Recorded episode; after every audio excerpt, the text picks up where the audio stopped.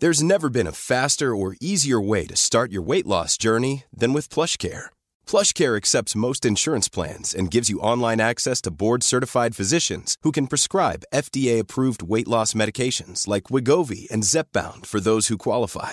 Take charge of your health and speak with a board-certified physician about a weight loss plan that's right for you. Get started today at plushcare.com slash weight loss. That's plushcare.com slash weight loss. plushcare.com slash weight loss. Quality sleep is essential. That's why the Sleep Number Smart Bed is designed for your ever evolving sleep needs. Need a bed that's firmer or softer on either side? Helps you sleep at a comfortable temperature? Sleep Number Smart Beds let you individualize your comfort so you sleep better together. JD Power ranks Sleep Number number 1 in customer satisfaction with mattresses purchased in-store. And now, save 50% on the Sleep Number limited edition Smart Bed for a limited time. For JD Power 2023 award information, visit jdpower.com/awards. Only at a Sleep Number store or sleepnumber.com.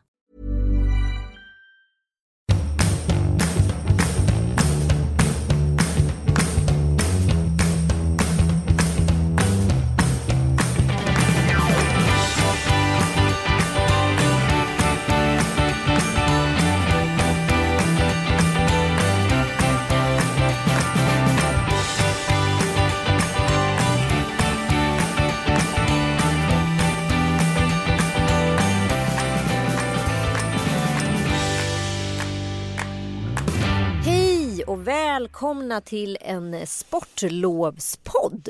Sportig podd trodde jag du skulle säga. Nej, du är ju i USA. ja, precis. Jag är här på South Beach i USA.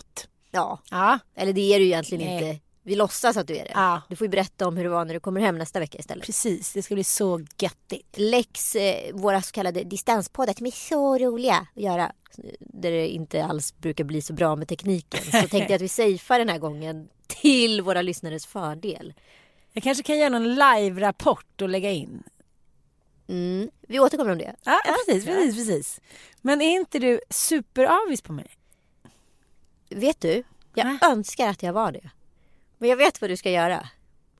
Jag ska åka med barn. Men det roliga är att jag ska ju inte vara med Frasse. Nej! Nej! Jag och Bobster sitter ju i premium. Frasse och Mattias sitter där bak. Det där är det roligaste jag vet. Ah. Jag vet faktiskt ett par, eh, ett känt par som var ihop för flera år sedan. Eh, där hon var väldigt känd fotomodell och han var relativt känd. Men inte fotomodell. Okej. Hon tjänade väldigt, väldigt mycket mer än vad han gjorde i alla fall. Och det som hände var att de skulle åka på semester. Så hade hon alltid köpt business eller first till sig och han fick sitta i coach. Så hon vek av och gick till vänster i planet när man gick in och han fick gå Nej. till höger. Det måste ju ha lett till att det tog slut. Ja, såklart. Men Mattias, han, flera gånger har han friskat så här om de kan komma fram bara och smyga in. och mycket det här oroliga, du kommer väl bak sen då? För man får ju inte flyga premium när man är under två. Nej, just det. Mm. Liten detalj där som vi Ville hade missat. Ja. Ja. Nej men det ska bli skithärligt. Eh, det är alltid så konstigt så här, precis innan man kommer iväg. Då tänker man här, det här kommer bli så lätt och vi flyger hit och dit. Men jag har kommit på ett ganska bra trick. Det är att man mellanlandar. Då blir det inte lika jobbigt tycker jag.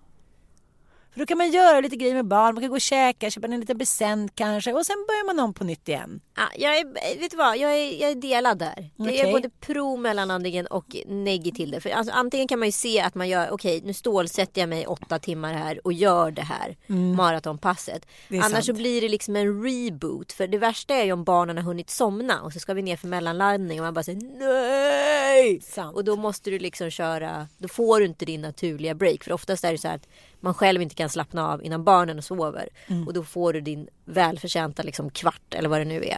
Och sen så får du aldrig den. Så blir ju liksom resan nästan en mardröm. Jo, det är sant.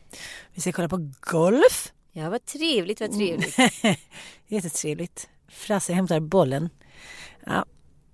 Men du vet, man känner så här, ibland känner man så här, vi pratar hela tiden nu om det här geografiska avståndet. Mm. Det verkar vara vår liksom låsning det här året. Ja, men det är också så här, ibland så har det varit en tuff period och man tänker att man kan inte ta sig ur mönster. Och det kan ju också vara en, liksom, en medveten så här, markör. Att så här, när vi åker dit då måste det liksom, nu blir det här en ny start. Ja. Nu jävlar. Det är svårt att få på sitt geografiska hemmaområde. Så här, nu går vi ut vår geografiska comfort zone och sen så räcker vi upp oss i vår relation. Det är ganska svårt. Den är alltid tuff. Eh, men också är ju resan som du sa till mig. Eh, att resan är ju lite del utav flykten. Fan vad ni reste ert sista år sa ju du någon gång. Eh, och då är det ju lite så att man försöker ju liksom hela, i och med att man uppenbarligen inte kan hantera vardagen. Eh, så lägger man liksom eskapismen i resan. Att i, i, I en annan situation, i en annan miljö, eh, på en annan plats så funkar du och jag perfekt. Gud, jag har gjort det där tusen gånger med mitt ex. Men den här gången känner jag att det verkligen inte är eskapism. Det är bara så här, jag är skriande behov. Jag vill verkligen ha lite semester. Ja. Nej, jag har faktiskt inte råd att åka på semester just nu. Nej. Nej, och så kan det vara ibland. Ja, men- Någonstans kan jag tycka att så här, i och med att jag har redan haft den vetskapen och inställningen så har det inte smärtat så mycket.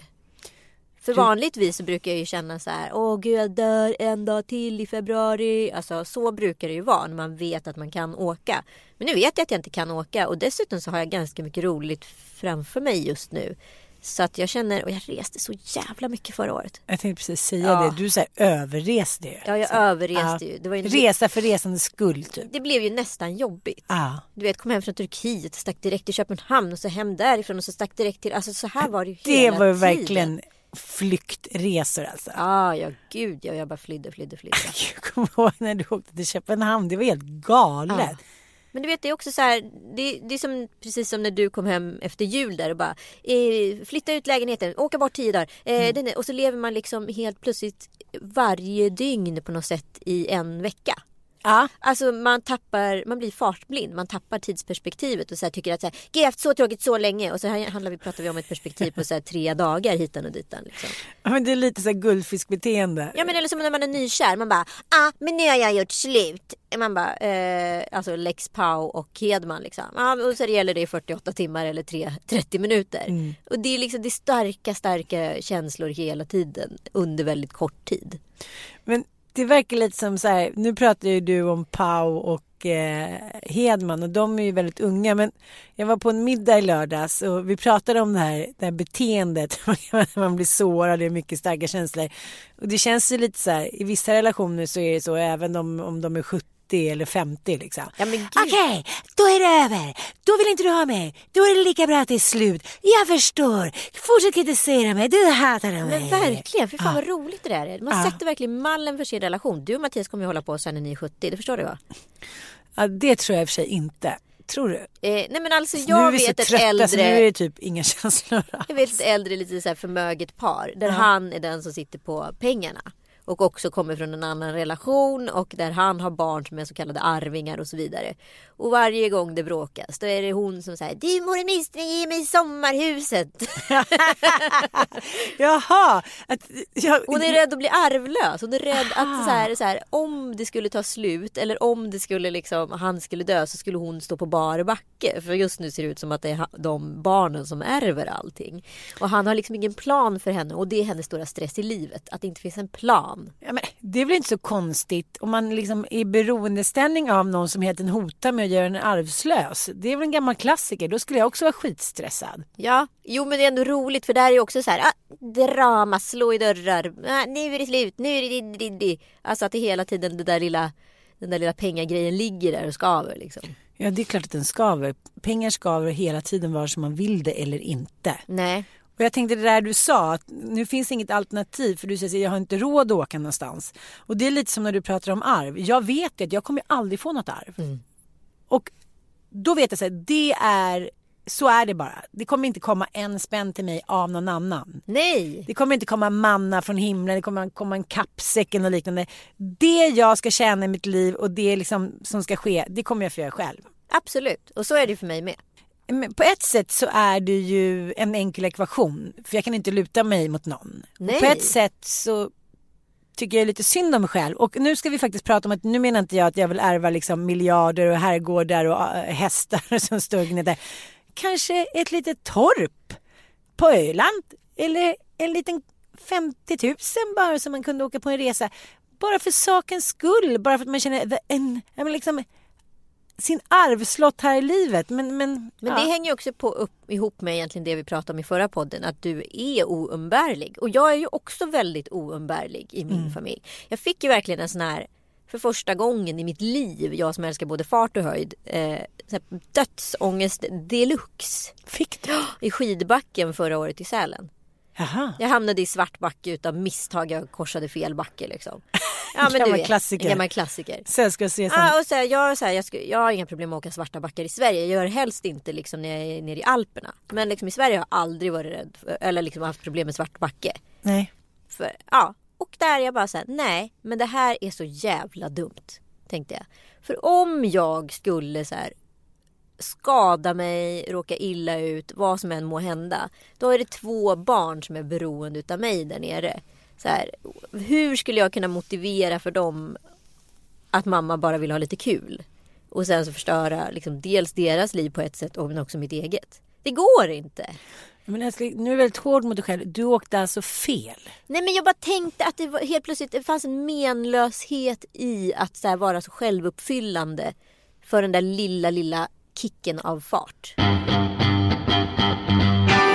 ursäkta mig, uh, räknefelsnisse här, men eh, jag vet en annan gång när du fick ännu fetare dödsångest. Vadå? När du åkte med oss ja. Ja men vad fan. Och så var jag ju där igen. Jag var ju där igen och gjorde samma, men jag trillade in i samma så här fart, eh, kåtma. Ja. Jag gillar fart. Mm. Jag gillar höjd. Jag gillar liksom när saker och ting går fort. Och sen så mitt i upplevelsen bara, vad i helvete håller jag på med? Ja, jag fattar. Men å andra sidan så här, jag var på en annan middag i fredags och eh, då var det en tjej som var där som sa så här, jag eh, har varit tvungen att avfölja dig nu. Jag bara, jaha, vadå då? Nej, för att jag klarar inte av att se dina gulliga småbarn. Och då är det så här, då är man i en ålder där man vet att så här, om man inte kör nu då är det ganska kört att få ett barn. Om man inte ska liksom, ja det finns ju tusen sätt idag. Men så här, okej, the natural way. Ja. Kanske med lite IVF och lite hjälp på traven hit och dit. Och eh, många av eh, liksom kvinnorna som var de har ju barn som är så här mellan de är 7 och 17. Mm. Och de var lite så här, men alla har skitbra jobb, alla bor skitbra. Liksom, det är ett så här grounded life. Vad ska man göra nu? Vad ska man få kick av? Och säga vad man vill, hur mycket jag än klagar och drar mitt jävla fembarnskort hit och dit. Att ha små barn. Alltså du erkänner i alla fall.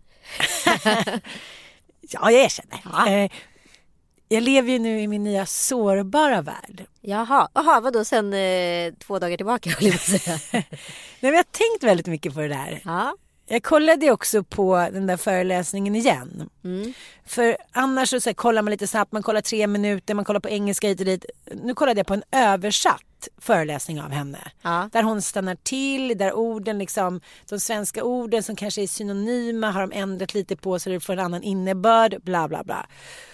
Och eh, då när jag liksom insåg det så här, när skulden, skammen och sårbarheten går så himla mycket hand i hand. Och jag som har levt nära människor som har liksom missbrukat och varit beroende. Den här skammen över att man inte har lyckats. Mm.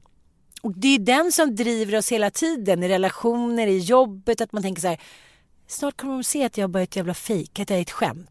Någon kommer sticka hål på bubblan som är jag. ja, ja visst. Det är ju det där självföraktet och skammen att man, så här, man är inte tillräckligt bra. Det ligger ofta hos ens själv. Det är ingen annan som ser det. Alla andra tycker förmodligen att man är jättebra och det är man ju. Ja, ja visst. Men om man misslyckas bara det minsta då kommer det där sippa den där skammen fram och det vill man inte erkänna. Så då hittar man på att man är lite bättre än vad man är. Mm. Vilket man, alltså jag menar inte att man inte behöver vara bra men, men det handlar om att i det här tidevarvet vi lever nu så spelar vi ett spel med Instagram och hur vi är och det finns ju inget utrymme för svaghet. Jag tänker så himla mycket på det när folk blir sjuka. Ja, men gud vad jag tänkte på det när jag la upp det där inlägget som var liksom ändå väldigt sårbart. Absolut! Vet du vad som hände? Det var så här, häckel och hån på olika sajter och grejer och sen så hade jag tusen avföljda. Direkt för att folk bara så tycker att, då att man är så här fisförnäm, bla bla bla, buhu buhu stackars instagrammer. Och det handlade ju inte om det, det handlar ju mer om så här, vad fan vad är det som händer? Varför, ska jag, varför har jag jobbat för någonting som jag... Varför skapar man en psykologi där man hela tiden får saker för att sen så ta bort det? Det är ju ett väldigt omvänt spel. Alltså du menar så att om man nu ska whina buhu buhu Ja. och visa sin sårbarhet då måste det vara inom vissa liksom... Vissa har ju råd. Vissa, de, folk säger så här, ah, men sårbarhet är det nya svarta 2018. Men det är bara vissa som har mandat till att vara sårbara. De som har visat sig starka, de får inte vara sårbara. Så är det. You nailed it. Det är Ja. precis så det är. Vi kan ju ta Mia Skäringer till exempel. Ja. Hon har ju redan från början så här, pratat mycket om sin sårbarhet, att hon har misslyckats, hon mår dåligt. Hon har liksom, jag men, ja, hela paletten av vad en kvinna kan gå igenom. Mm. För henne är det bara liksom fantastiskt. Hon blir upphöjd till skyarna när hon visar sin sårbarhet. Ja, Men du som alltid har varit en tuff böna, när du gör det då, då är det svårt att tycka synd om dig. det är jävligt svårt att tycka synd om mig. Samtidigt ska man också säga att när Mia sticker ut hakan och till exempel så här häcklar Blondinbella för att sälja barnvagnar eh, på löpande band eller vad det nu är. Då vad heter, får ju hon extremt mycket skit. Så hon är ju fast i sårbarhetsfacket. Så det Precis. finns ju en fångenskap i båda vä- riktningar om man säger så. Mm, jag fattar. Intressant. Skitintressant. Men, men jag har ändå tänkt på det där väldigt mycket. Att just så här, jag har ju skämts väldigt mycket just för den här situationen med att man är en familj som inte är som alla andra. Mm. Det är ju väldigt, väldigt jobbigt. Det är en väldigt normativ liksom, värld vi lever i, särskilt i Sverige. USA är ju lite lättare och liksom, inte vet jag, lite halabaluba. Där är ju liksom till och med så här, ja men alla har ju varit på rehab, alla mår psykiskt dåligt, alla säger, det är ingen superbiggie där, det ligger lite i deras natur. Ja, Kanske det är de, deras DNA. Det finns väldigt mycket identitet i att liksom dela. Oh, I had this experience and now I want to share it with you guys. sharing is caring. Sharing is caring. Men det måste också bottna i att de är en så sjukt ung nation. Så om inte de liksom hade varit sharing and caring, då hade ju de gått under på något sätt. Ja. Vilket har också gjort dem både sharing and caring, tycker jag, lite på ett ytligt sätt.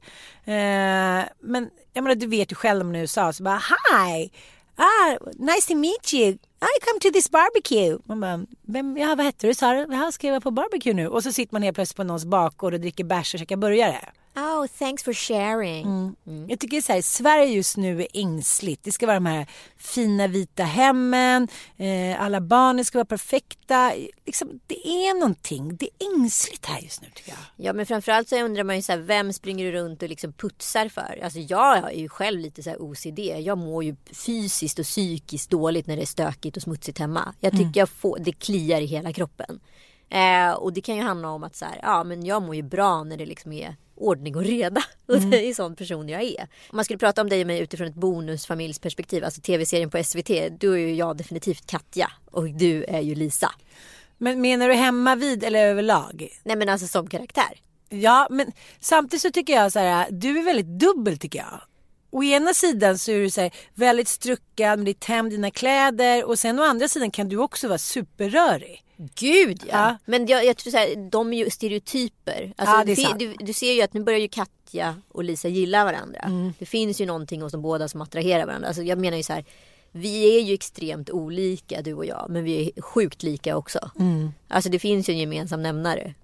Men jag tror också så här, jag tror också att det handlar om att man vet att man Alltså så här, man vet att det kan vara hiten och ditan röret men när det väl gäller då levererar den andra och det låter så himla konstigt uttryckt. Jag menar inte bara yrket utan jag menar så här vänskapligt, känslomässigt, yrkesmässigt att man kanske inte riktigt äh, Förstår du vad jag menar? Att man är liksom jag tycker att det är kul att hänga med dig för att så här, du utmanar mig, du är rolig att hänga med, vi har samma humor, eh, du är väldigt annorlunda, du så här, gör grejer som jag aldrig skulle kunna tänka mig, du är så lite fin. Eh, så, det, ja, men vi, det är roligt det där när man är lika på många sätt och sen så jävla olika på många sätt. Ja, ja, ja. ja men det är exakt samma med dig. Du, är ju, du, för mig är du det knasigaste jag kan tänka mig. alltså du är mardrömsversionen utav mig.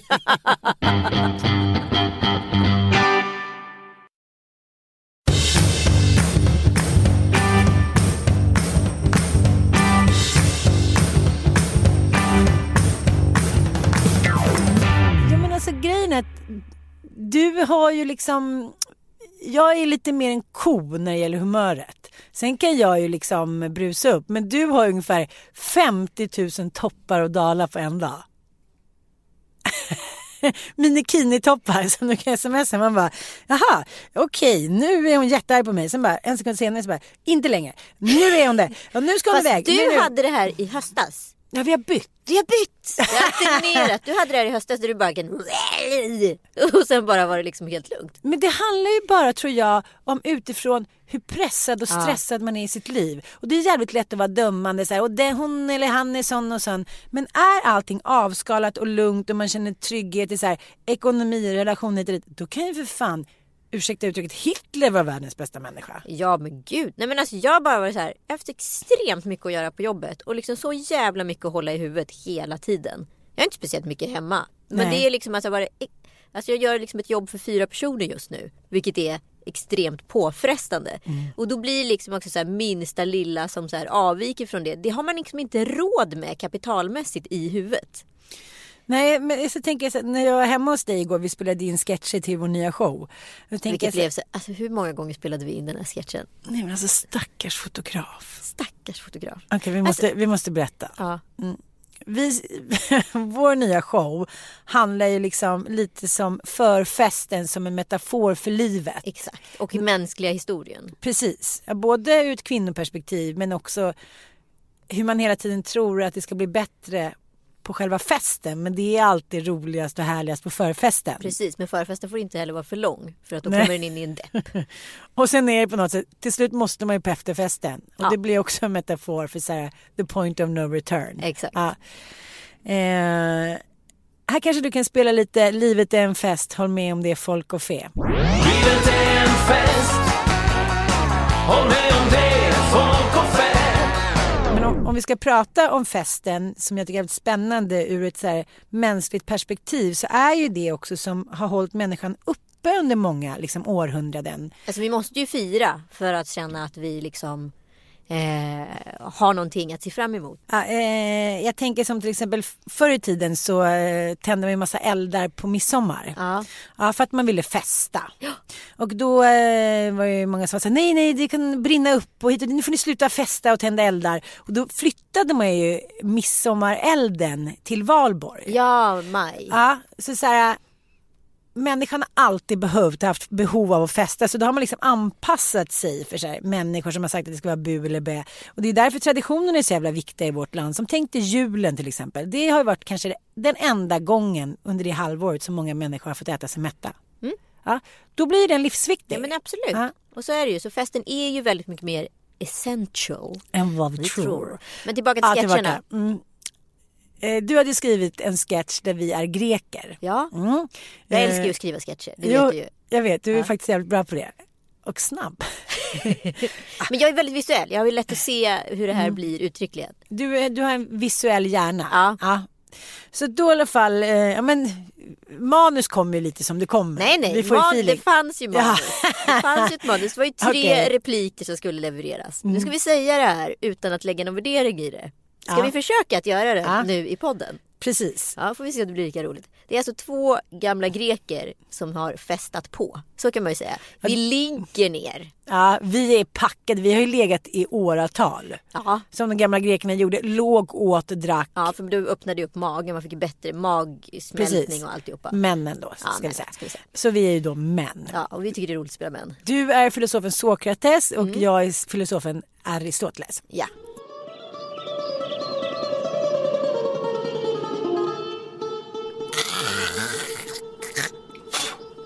Är det förfest, fest eller är det efterfest min broder Sokrates?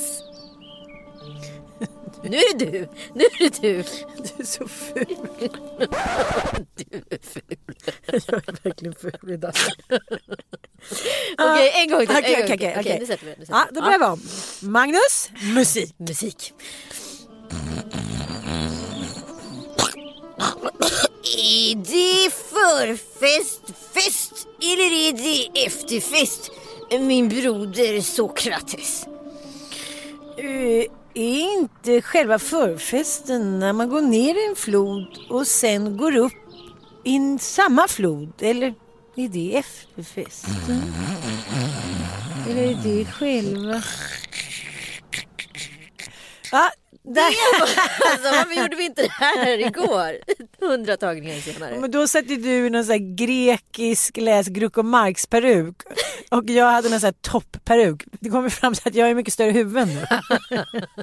Och, och nio blottades denna svaga punkt. Men fan, jag måste, jag måste säga, Jätteskalle! men jag tänkte så här förut när, när Sverige var besatt av den ariska bredden på hjärnan. Undrar då hade jag, hade jag ansett som smart då?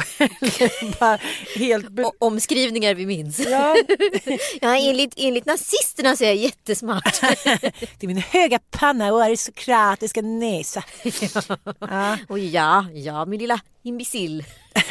Nej men det vi skulle komma fram till idag är att vi ska prata ju lite om relationer. Men och så du, vi måste bara... Vänta. Ja, men vi måste knyta ihop säcken för du frångick ett ämne och så gick vi ut på en lång färd. Det är så här att du pratade om din väninna som inte var tvungen att avfölja dig på grund av att hon inte klarar av att titta på bilder på dina barn. Precis.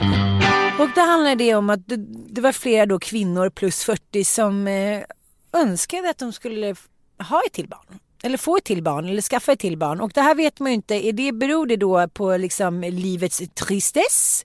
Eh, att man är trött på liksom sin snubbe? Eller så här, vad beror det där på? För att någonstans så kommer man till någon sån här kris i alla relationer och i relationen med sig själv. Och det det är det här jag tror att man glömmer bort. Att det oftast handlar om inte det som är runt omkring utan så här, relationen till sig själv. Liksom. Så här, vem skulle jag bli? Blev det inte mer så här, man kanske har dålig självkänsla och man kanske så bara ser sig genom andras ögon. Det blir jäkligt tydligt för dig och mig just när vi lever i den här världen. Vi gör ett så här, vad är jag och vad är det som andra människor ser mig som? Klarar inte jag mig utan det, om de här ögonen slutar stirra på mig, är jag då liksom dunderklumpen som ligger och krälar på marken. Usch vilken jobbig insikt. Ibland känner man ju så. Ja.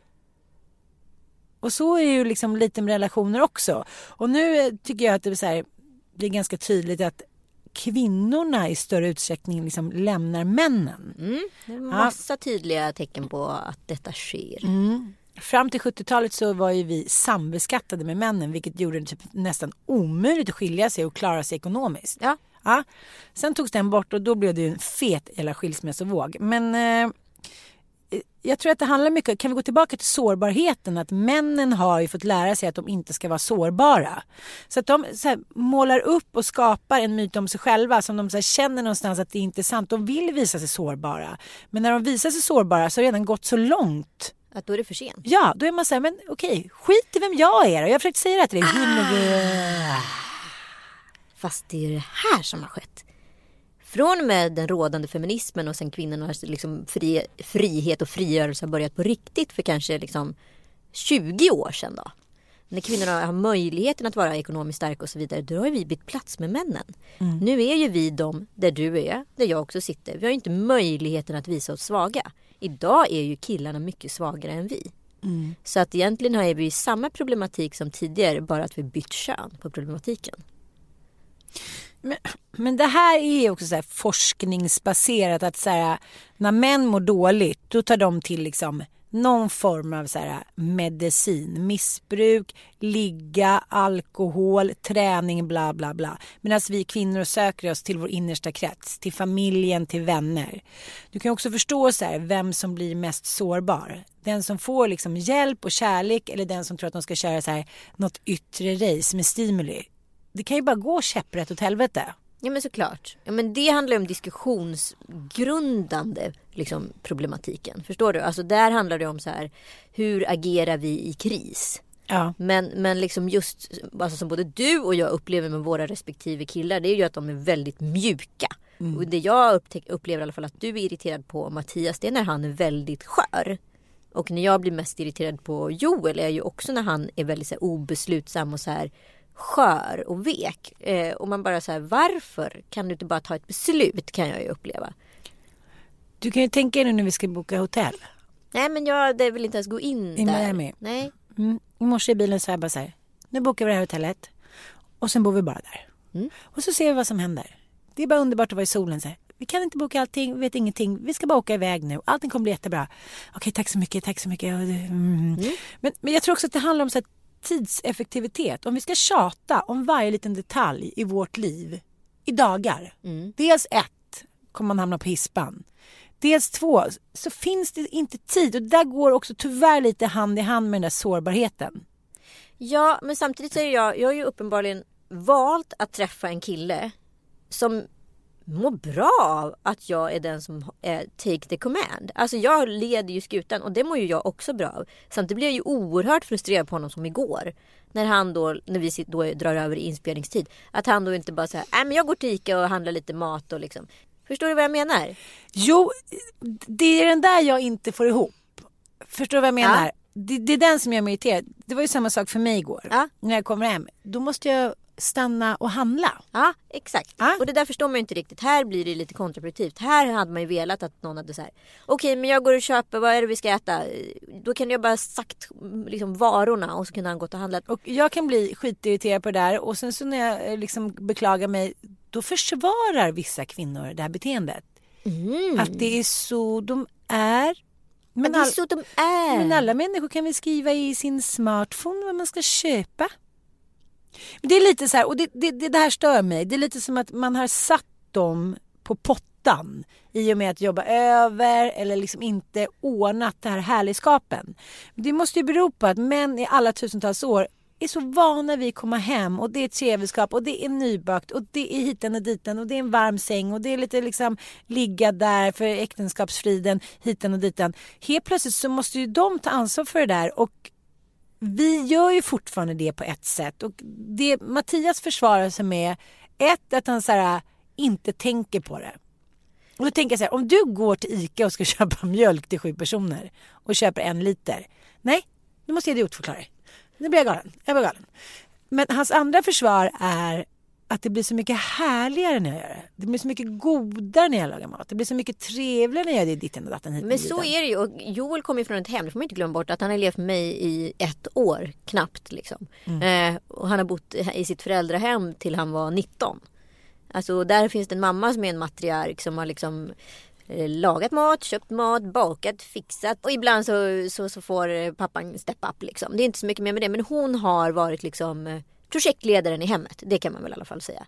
Eh, så att, och så träffar han mig och vi blir lycklig och glad och jag är jättelycklig och glad med honom. Och vi är alla superhärliga med varandra. Men så inser man själv efter ett tag så men gud nu har jag ju blivit hans mamma.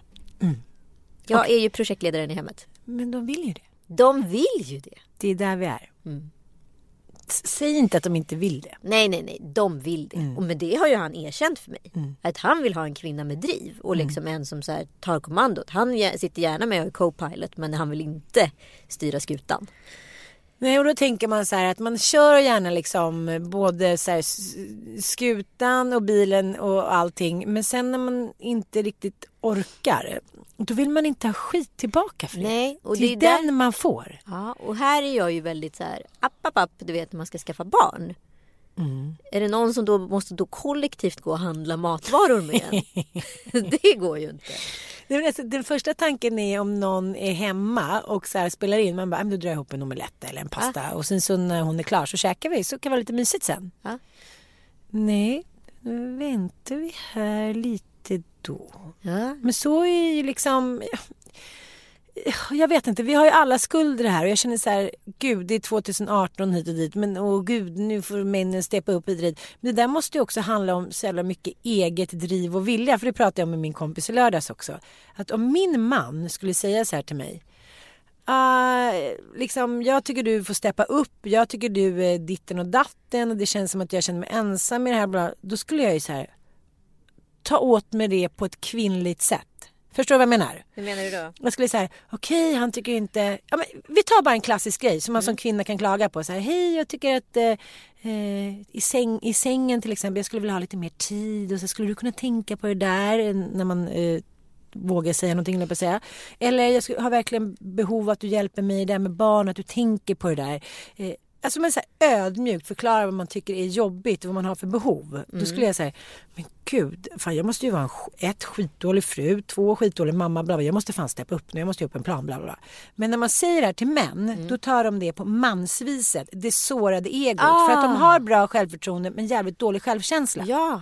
För det har inte riktigt boostats av de här tysta papperna, 40-talspapperna och 50-talspapperna som smyger omkring i periferin och tycker synd om sig själva. Fan vad du bang on target Ja, där. alltså. så de har sin matriar- matriarkmamma som är så här supertuff, tu- superstark och som har gett dem ett gott självförtroende för att de är mammas prinsar. Men självkänslan kanske de ändå måste få lite mer av pappan i familjen och han är inte särskilt stark i dagens samhälle. Nej. Så de går ut på barrikaderna så här 19 år gamla, de får ligga, de får jobb, de får hit och dit och sen ska de gå in i familjekollektion och då blir det så här Jaha, eh, men jag är fortfarande den härliga mammas prins, bla bla bla. Och så börjar det så här, mammas prins, eh, han måste ju på något sätt växa upp till kung, tycker då vi som är så här, queen of fucking everything.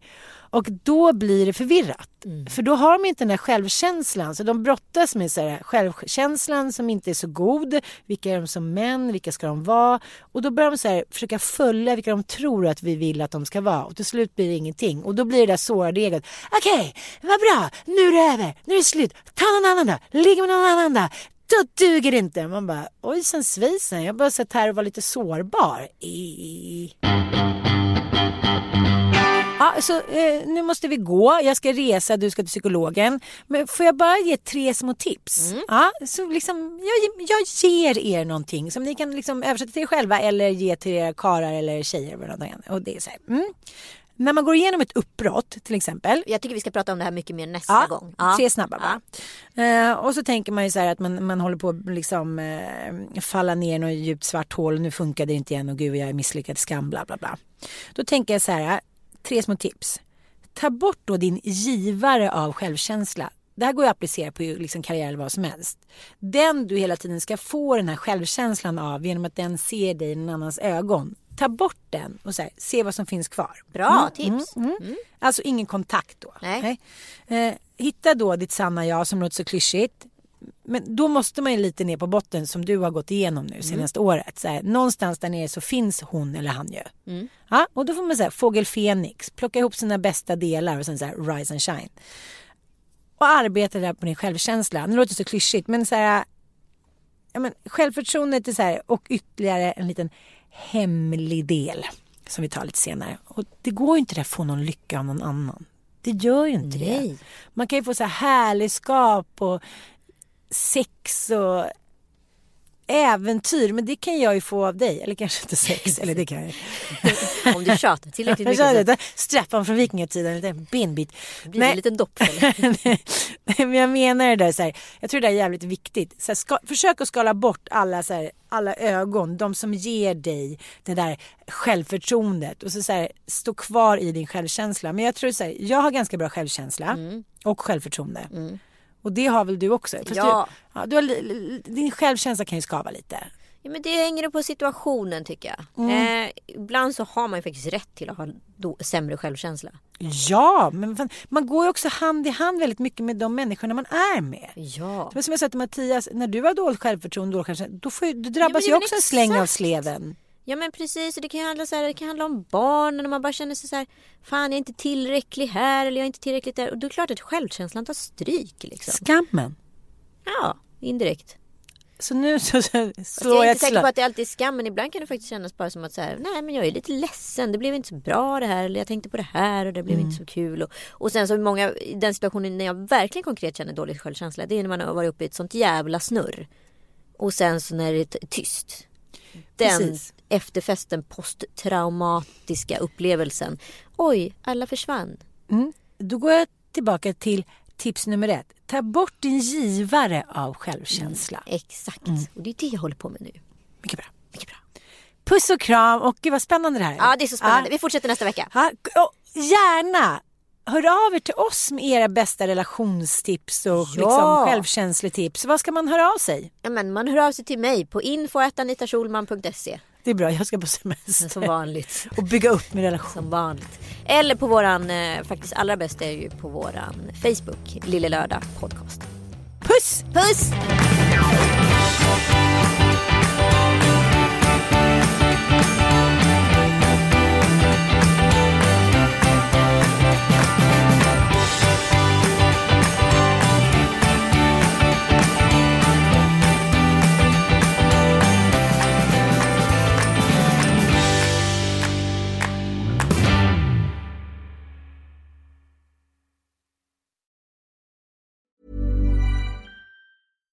Hi, I'm Daniel, founder of Pretty Litter. Cats and cat owners deserve better than any old fashioned litter. That's why I teamed up with scientists and veterinarians to create Pretty Litter.